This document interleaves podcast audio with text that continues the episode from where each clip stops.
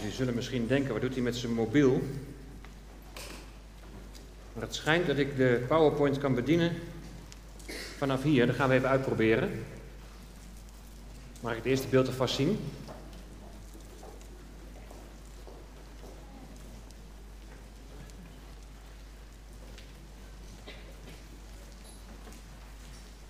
Doe het maar eventjes doen om op een knopje te drukken, dan hoort u de preek via de PowerPoint. Hey. Hij doet het. Mooi.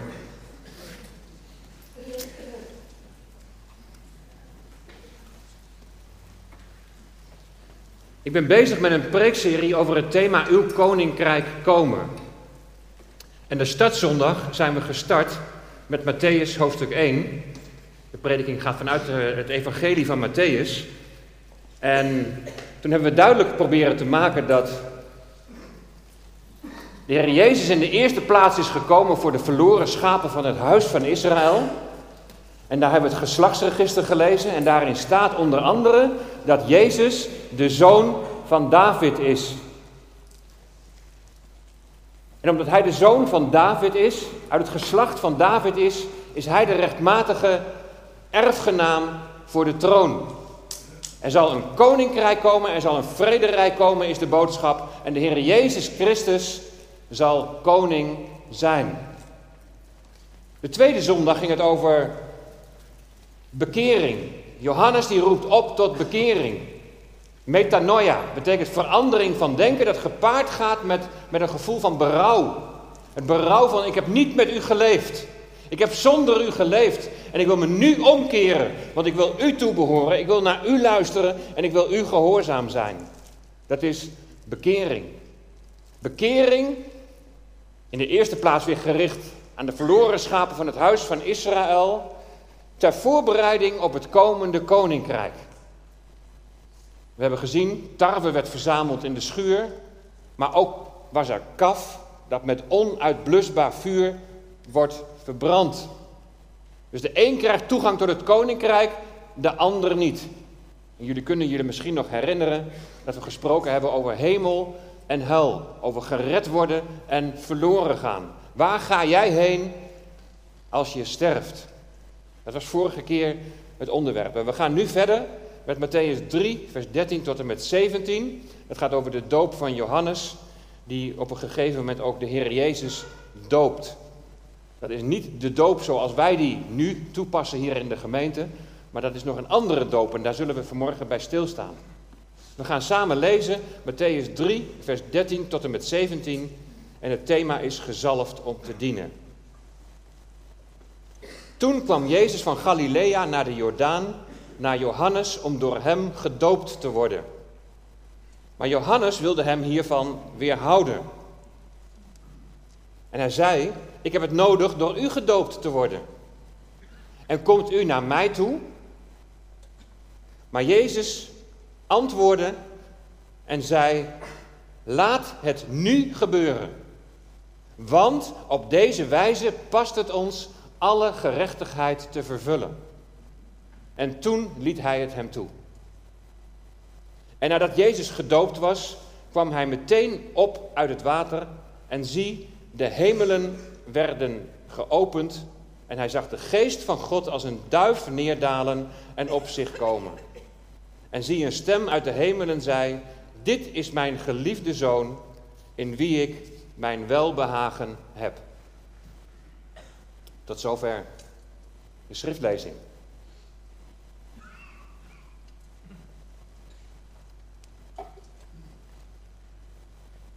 Waar is Johannes de Doper? Waar is hij als hij in zijn kameelharen mantel rondstruint in de woestijn? Waar is hij als hij zijn heerlijke maaltijd van sprinkhanen en honing nuttigt? Ik had even wat goed te maken bij Ezra. Want ik had vorige keer gezegd over die honing: van nou, ik hoop dat ik thuis wat beters te eten krijg. Nou, Ezra is natuurlijk de honingmaker van de gemeente samen met haar vader, dus ze sprak me daar gisteren even over aan. Dus bij deze de heerlijke maaltijd van sprinkhanen en honing. Maar waar doopt Johannes en waar doopt hij de Heer Jezus? Is dat zomaar een leuk weetje? Of is er iets bijzonders met die plaats? Die plaats waar Jezus wordt gedoopt. Nou, als je nu naar Israël gaat, dan zijn er twee bekende doopplaatsen, allebei in de Jordaan. En de een die is in het noorden. De plaatjes zijn met deze beamer, dat is eventjes behelpen, zijn niet even scherp. Maar dat komt allemaal weer goed. Maar hopelijk kunt u het wel een beetje zien. Als je nu naar Israël gaat, zijn er dus twee bekende doopplaatsen. Eentje helemaal in het noorden. En die wordt genaamd Jadaniet, bij het meer van Galilea. Vlakbij waar de Jordaan, dat is die gele streep die je ziet. Vlakbij waar de Jordaan uit het meer van Galilea stroomt. Nou, Jezus kwam uit Galilea, hebben we gelezen, en hij ging naar de Jordaan. Maar waar gaat hij dan precies naartoe? Want die Jordaan die stroomt helemaal van noord naar zuid. Van het meer van Galilea naar de Dode Zee. En daarom wordt de Jordaan wordt ook wel de doodsjordaan genoemd. En die, die komt uit in de Dode Zee. Mond uit in de Dode Zee. Waar doopt Johannes? Waar doopt hij de Heer Jezus? Nou, van Johannes weten we dat hij zijn boodschap van bekering verkondigt in de woestijn. En Jezus wordt vlak na zijn doop door de duivel verzocht in de woestijn. Nou, vrij algemeen wordt aangenomen dat dit in de buurt van Jericho moet zijn geweest. En je ziet Jericho zo liggen, ik hoop dat je het kunt zien, tussen de Jordaan en Jeruzalem in. Jericho is een oase, een palmenstad in de woestijn van Judea. Het is ook prachtig te zien als je daar veraf al langs rijdt, dan zie je één en al palmen zie je daar staan. Prachtig. Maar dan staat er in Lucas 4, vers 14, dat hij daarna, na die verzoeking, weer teruggaat naar Galilea. Nou, als hij in Galilea gedoopt zou zijn, dan hoeft hij niet weer terug te gaan naar Galilea, dan is hij daar nog steeds. Dus ik neem aan dat Johannes in de woestijn van Judea was en dat ook de Heer Jezus daar werd gedoopt. Nou, die tweede doopplaats is ook veel zuidelijker. In Judea, vlakbij waar de Jordaan in de Dode Zee stroomt. Aan de grens met Jordanië. En die plaats heet nu Kasser El Yahud. Daar bij die plek, in ieder geval daar in de buurt, wordt, vrij, wordt ze vrij algemeen aangenomen, doopte de Johannes, de doper, het volk en is ook de Heer Jezus gedoopt. Dat is ook de plek waar we in maart zuster Beb Simonsen mochten dopen tijdens de Israëlreis. Daar in de woestijn van Judea bivakkeert Johannes de Doper, Johannes de profeet. Nou, is het traceren van, van die plek, van die plaats, is dat nou zoals ik al zei gewoon een leuk weetje? Of is er iets bijzonders met deze plaats? Iets meer dan 1200 jaar daarvoor is daar inderdaad iets bijzonders gebeurd. Wie heeft enig idee? Het volk Israël, dat trok door de Jordaan. Het volk Israël kwam uit slavernij, uit de slavernij van Egypte, zwierf 40 jaar door de woestijn. En hier is de plaats dat ze de Jordaan oversteken. Dus waar nu de Heer Jezus dan wordt gedoopt, daar stak het volk over om het beloofde land in te nemen. En ze doen dat onder aanvoering van een andere Jezus. Jozua. Maar in het Hebreeuws heeft hij dezelfde naam, Yeshua. Hij volgt Mozes op en mag het volk inleiden door het oversteken van de Jordaan. Nou, het volk bevindt zich voor die oversteek, bevinden ze zich in Moab. En je ziet het daar liggen aan de oostelijke kant van de Dode Zee. Ze waren in de plaats Sittim. En Sittim is een hele onvruchtbare plaats, maar ook een plaats waar ze absoluut geen goede herinneringen aan overhouden. Het was in deze plaats dat Moabitische meisjes de Israëlieten uitnodigden voor hun offerceremonie. En door deze op het oog vriendelijke uitnodiging deed een groot deel van het Israëlitische volk na korte tijd mee aan de verering van de afgod Baal Peor. Allemaal daarin zitten. En de daders worden vreselijk gestraft.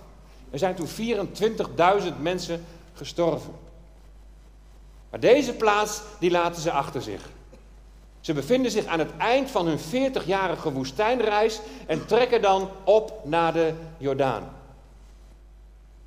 En als de priesters met de ark van het verbond hun voeten in de Jordaan zetten, wordt er zoals beloofd een dam opgeworpen en kunnen ze net als bij de uittocht uit Egypte, kunnen ze droog oversteken.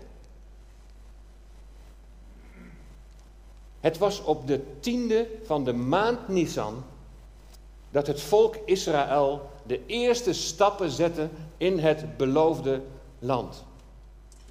En ook die, die, die tijd, die datum is niet toevallig. De Heere God heeft de regie. Ik heb al zo vaak gezegd, God heeft een plan. Hij heeft deze wereld niet zomaar geschapen, hij heeft een plan en hij zal het tot uitvoering brengen. En hoewel hij niet gebonden is aan tijd, omdat hij van eeuwigheid tot eeuwigheid is, heeft hij zijn verlossingsplan, zijn, zijn heilsplan, heeft hij wel in de tijd neergezet. Er gebeurt alles volgens zijn plan en op zijn tijd. De tiende Nissan, de Nissan is een maand, de tiende Nissan was exact 40 jaar nadat het volk van, van Mozes in Egypte de opdracht kreeg om een lam apart te zetten, dat op de 14e moest worden geslacht. Precies op die datum steken ze de Jordaan over. Die datum dat het lam apart gezet moest worden. 40 jaar later trekken ze dus de Jordaan over op de tiende Nisan. Dan trekken ze de Jordaan over, ze komen bij Gilgal. En na de besnijdenis in Gilgal vieren ze dan op de 14e Nisan, de datum dat het lam moest worden geslacht, vieren ze weer het Pascha. En gedenken ze de uittocht uit Egypte. Jozua, Yeshua, die trekt met het volk over de Jordaan op de tiende Nisan. De dag dat 40 jaar daarvoor het lam apart werd gezet. En op de 14e Nissan vieren ze in Gilgal het Pascha. Het is een schaduwbeeld, dat Pascha, van het lam van God. De Heer Jezus Christus, die apart gezet zal worden. Die ook apart gezet is, gevangen genomen werd op de 10e Nissan. En die op de 14e Nissan stierf aan het kruis. Maar met die heenwijzing naar Jezus' kruisiging is nog niet alles gezegd. Is het nog niet compleet. Want als dit allemaal plaatsvindt in Gilgal, dan spreekt de Heer tot Jozua de volgende woorden. Vandaag heb ik de smaad van Egypte van u afgewenteld. Dat spreekt de Heere God tegen Jozua daar in Gilgal. Maar waarom zegt hij dat nu pas, na, na 40 jaar? Was dit niet het geval toen ze, toen ze uit Egypte gingen en de Schelfzee overtrokken? Waar de Heer net als hier bij de Jordaan voor een droge overtocht zorgde? Waarom zegt hij dat nu pas, na 40 jaar? Nee, toen, toen was de smaad nog niet afge, afgewenteld. Ze hadden namelijk hun doel nog niet bereikt. Ze waren wel bevrijd van de lasten van Egypte en hun farao, maar nog niet bevrijd van de lasten van de woestijn. Het volk moest eerst in het beloofde land zijn. En dan kan gezegd worden, de smaad is afgewenteld. Smaad, het is de aantasting van je eer. Smaad is de aantasting van, van je aanzien. En Mozes, die opgroeit aan het hof van Farao, die was in een positie van rijkdom, een positie van eer en van macht en van aanzien. Maar hij gaf deze positie gaf hij op om met het volk van God te leiden. In Hebreeën 11, vers 25 en 26 staat: Hij, Mozes, koos ervoor liever met het volk van God slecht behandeld te worden, dan voor een ogenblik het genot van de zonde te hebben. Hij beschouwde de smaad van Christus, de Christus, de gezalfde van God, de Messias van God, werd ook in zijn eer aangetast. En die smaad die beschouwde Mozes als grotere rijkdom dan de schatten in Egypte. Want hij had loon voor ogen. De smaad die Mozes op zich nam toen hij het lot van zijn volk aantrok, wordt hier door de schrijver van de Hebreeën vergeleken met de schande die Christus op zich nam. Ten behoeve van zijn volk. Mozes mocht het volk leiden. Hen bevrijden uit de macht uit de overheersing door Farao. En hij is daarmee, is hij een type van de Heer Jezus. Het is de Heer Jezus die ons verlost uit de macht van de Satan. Die ons verlost uit de macht van de zonde. In Hebreeën 13 kun je lezen dat de Heer Jezus zijn bloed gaf om het volk te heiligen, om het volk apart te zetten, vrij van Satans overheersing.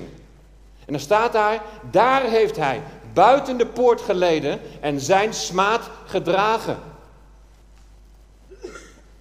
De plaats buiten de legerplaats was de plaats van de smaad. Buiten de stadsmuren stond het kruis van de Heer Jezus. Daar waaraan Hij geleden heeft en is gestorven. En in Psalm 22, vers 7, daar wordt dit als volgt profetisch omschreven. Maar ik ben een worm en geen man, een smaad van mensen en veracht door het volk. De plaats van vernedering, de smaad en van de spot.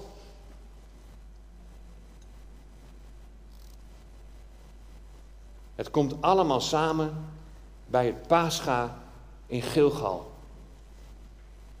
Golgotha is een Aramees woord, afkomstig van het Hebreeuwse Golgolet, van het stamwoord galal. En dat betekent rollen of wentelen. En dat is precies ook de betekenis van Gilgal. Zie je het verband tussen Gilgal en, en, en Golgotha? De besnijdenis in Gilgal betekende voor Gods volk, je hoort erbij.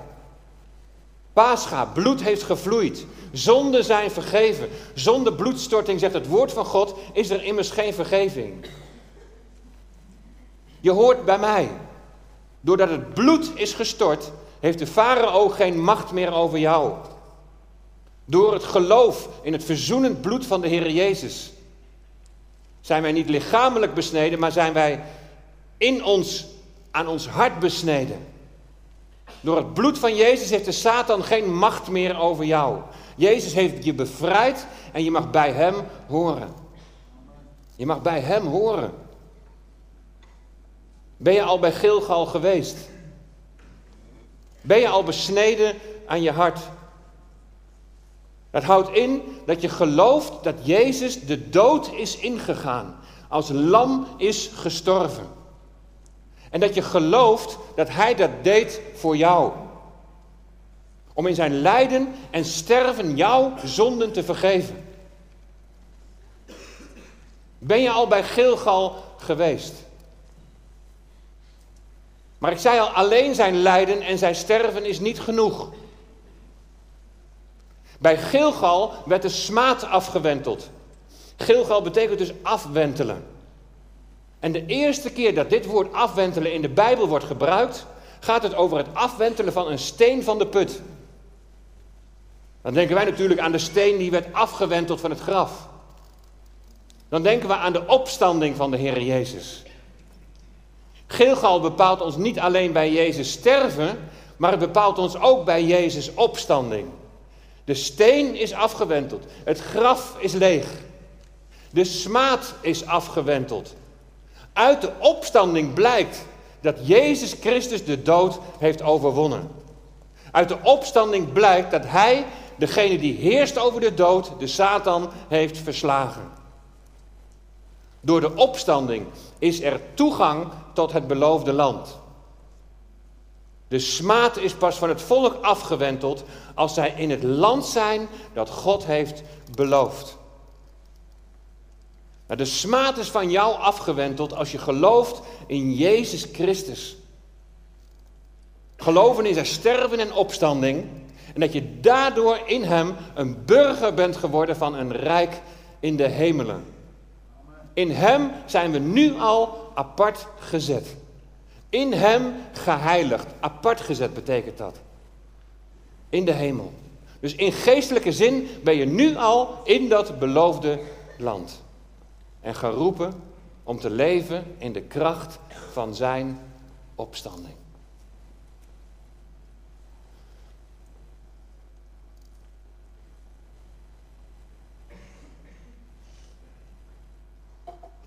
Ruim 1200 jaar later, na die doortocht van het volk Israël door de Jordaan, roept Johannes de Doper daar het volk op tot bekering.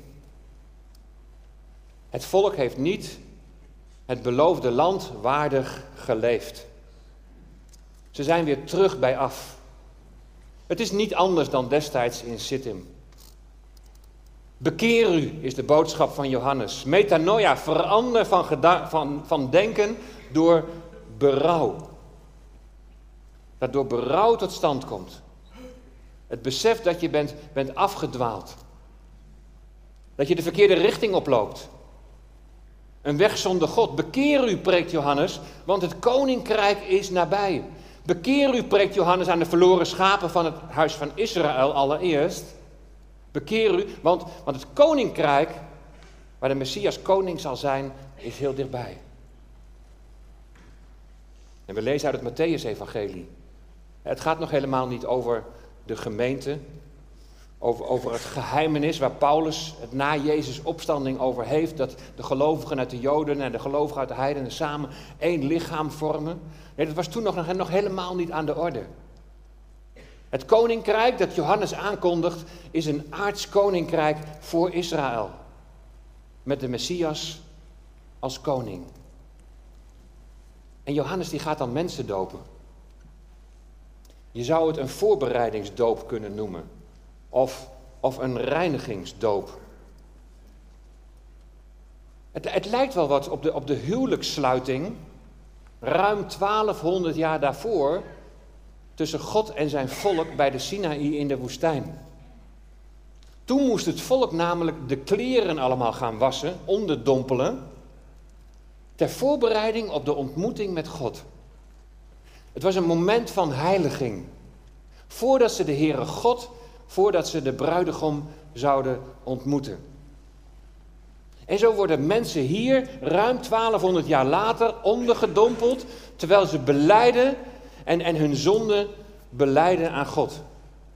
En eigenlijk weer, weer een heiligingsmoment ter voorbereiding op de ontmoeting, voorbereiding op de komst van de Messias en zijn koninkrijk. Een heiligingsmoment. Zoals bij de Sinaï de wassing van de kleding een nieuw tijdperk inluidde. En want ze lieten Egypte achter zich en gingen op weg naar het beloofde land. Het oude is voorbij en het nieuwe is gekomen. Zo heeft in die zin de doop van Johannes dezelfde betekenis. Het oude achter je laten. Je laten reinigen van je zonde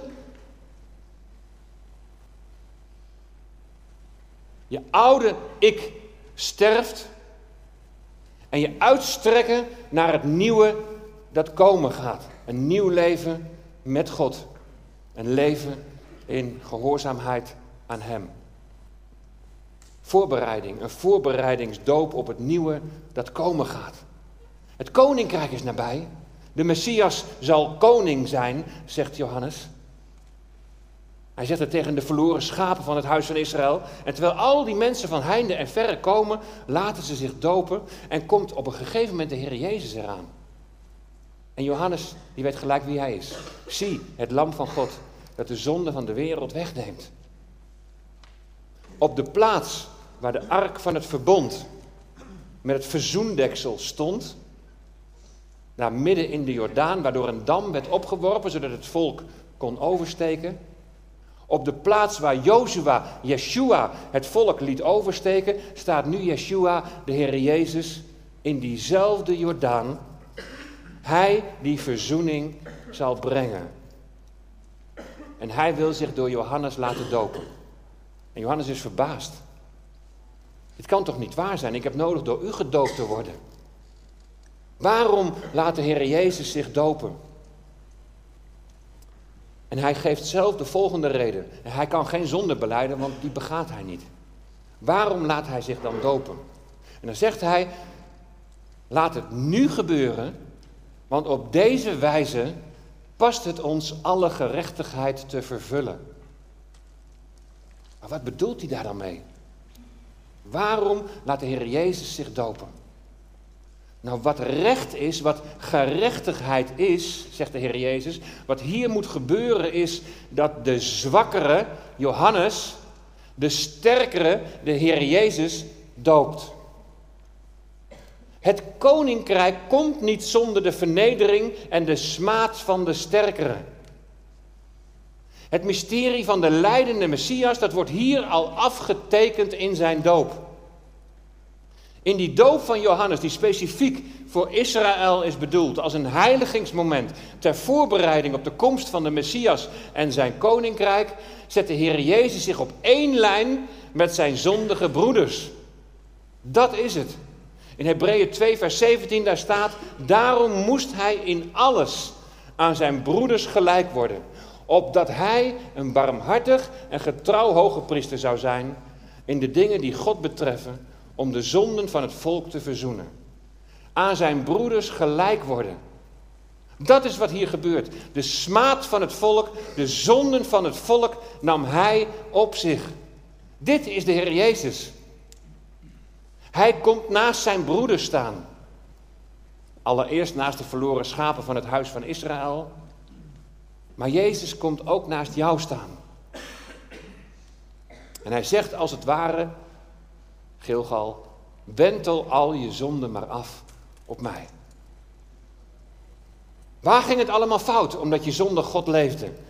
Wentel het maar op mij, zegt de Heer Jezus. De Heer Jezus is mens geworden om naast jou te staan en naast mij. God zo dichtbij. De Heer Jezus, die laat zich dopen, niet onder beleidenis van zijn zonde, zoals ik al zei, die begaat hij niet, maar wel om zich met het volk te vereenzelvigen. Hij heeft zich als mens ook vereenzelvigd met jou en zegt, wentel al je zonden maar op mij af.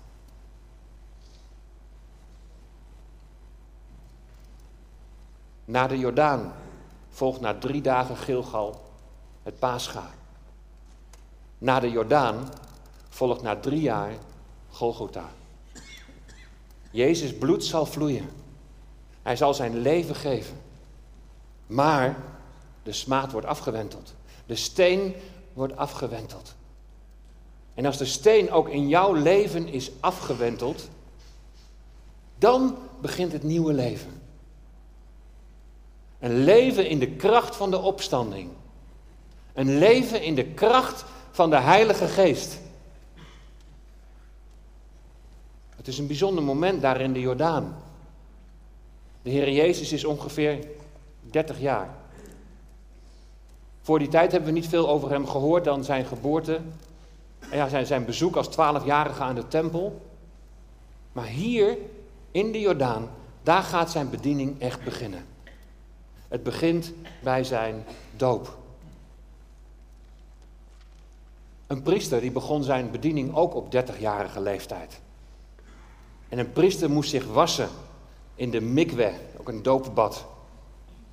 En hij moest zich eerst wassen alvorens hij het heilige mocht betreden om dienst te doen.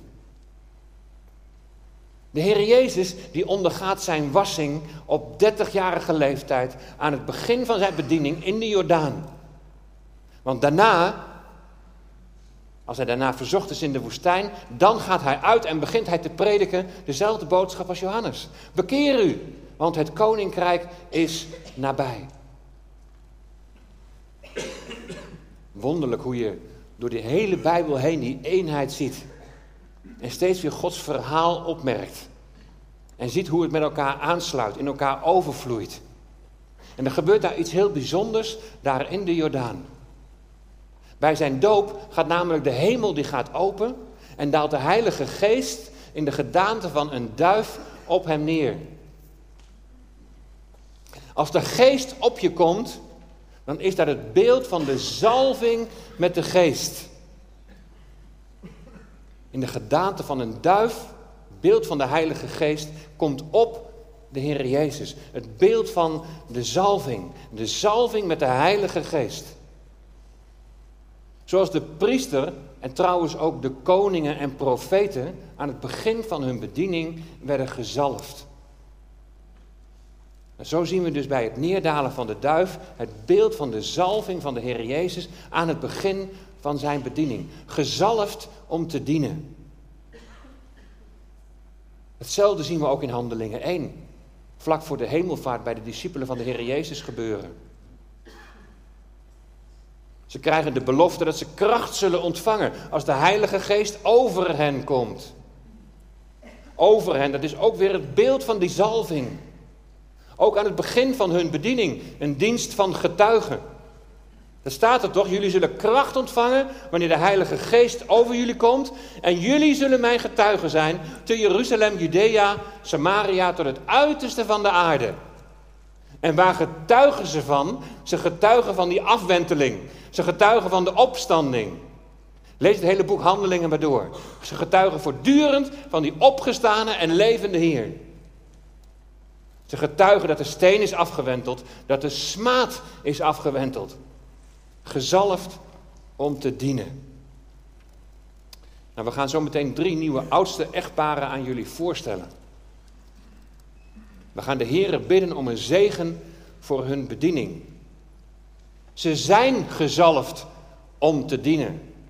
Zoals jullie allemaal, als je de Heer Jezus Christus kent als je redder en verlosser, als je in Hem gelooft als de opgestane Heer, dan hebben jullie allemaal die zalving ontvangen om Hem te dienen. Je leeft niet meer voor jezelf, maar je leeft voor Hem die jou lief heeft. Er is een hele omwenteling gekomen in je leven als je de Heer Jezus Christus kent.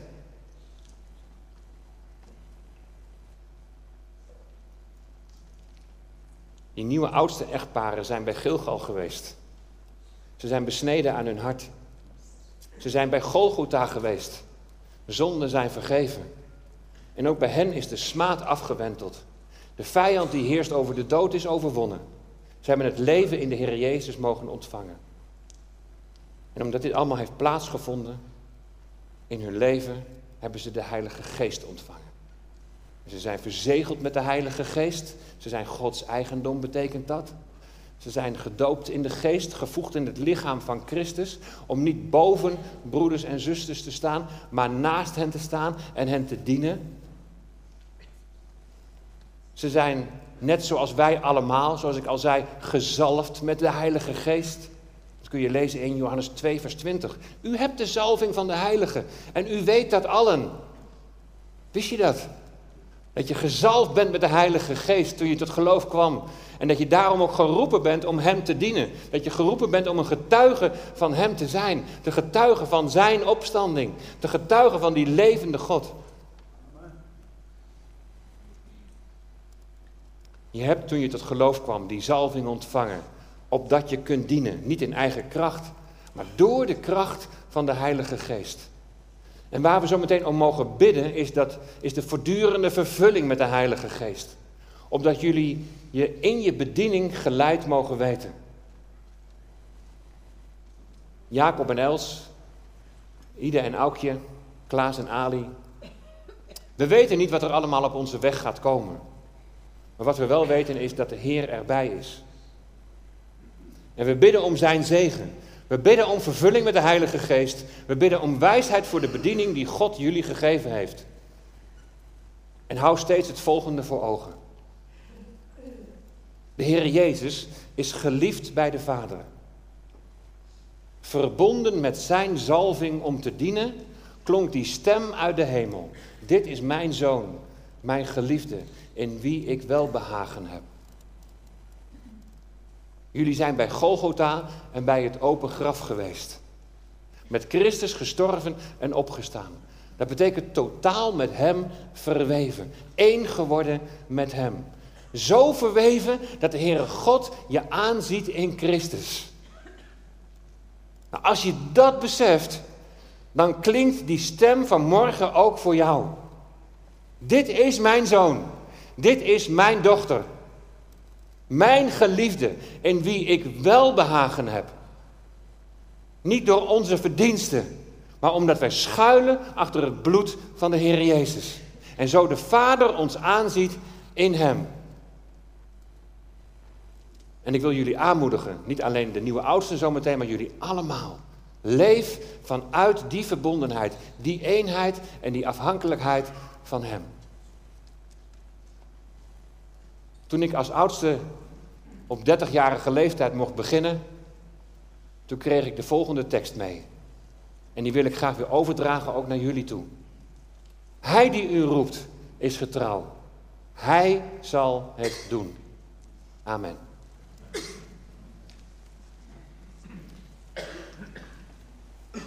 Laten we samen bidden. Vader in de hemel, wat is het wonderlijk als we zo uw woord lezen, Heer, dat het zo'n zo'n eenheid is. Zelfs door honderden jaren heen. Verschillende schrijvers van allemaal verschillende achtergronden. Dingen opgeschreven hebben en dat we daardoorheen uw machtige plan mogen zien. En dat het allemaal zo geweldig in elkaar past, Heer. En dat u en niet zomaar iets bent begonnen toen u hemel en aarde schiep. Maar dat u het geschapen hebt met een plan. U wilt tot bestemming brengen. En straks, hoe heerlijk zal dat zijn, zal alles verenigd worden in uw zoon. In hem alles hersteld. Een nieuwe hemel en een nieuwe aarde. Ja, maar wij leven nog in die tijd dat het nog niet zo ver is. En u hebt ons geroepen om u te dienen. Om uw naam bekend te maken. Om te leven vanuit de kracht van uw opstanding. In het besef hoe wij vergeving nodig hadden. Zijn we bij het kruis geweest. Zijn we bij Gilgal geweest. Bij Golgotha. Maar hier de steen is afgewenteld. De smaad is afgewenteld. We danken u voor de rijkdom dat u ons nu aanziet in uw zoon. Reinig ons, heilig ons, zalf ons om u te kunnen dienen. In Jezus' naam. Amen.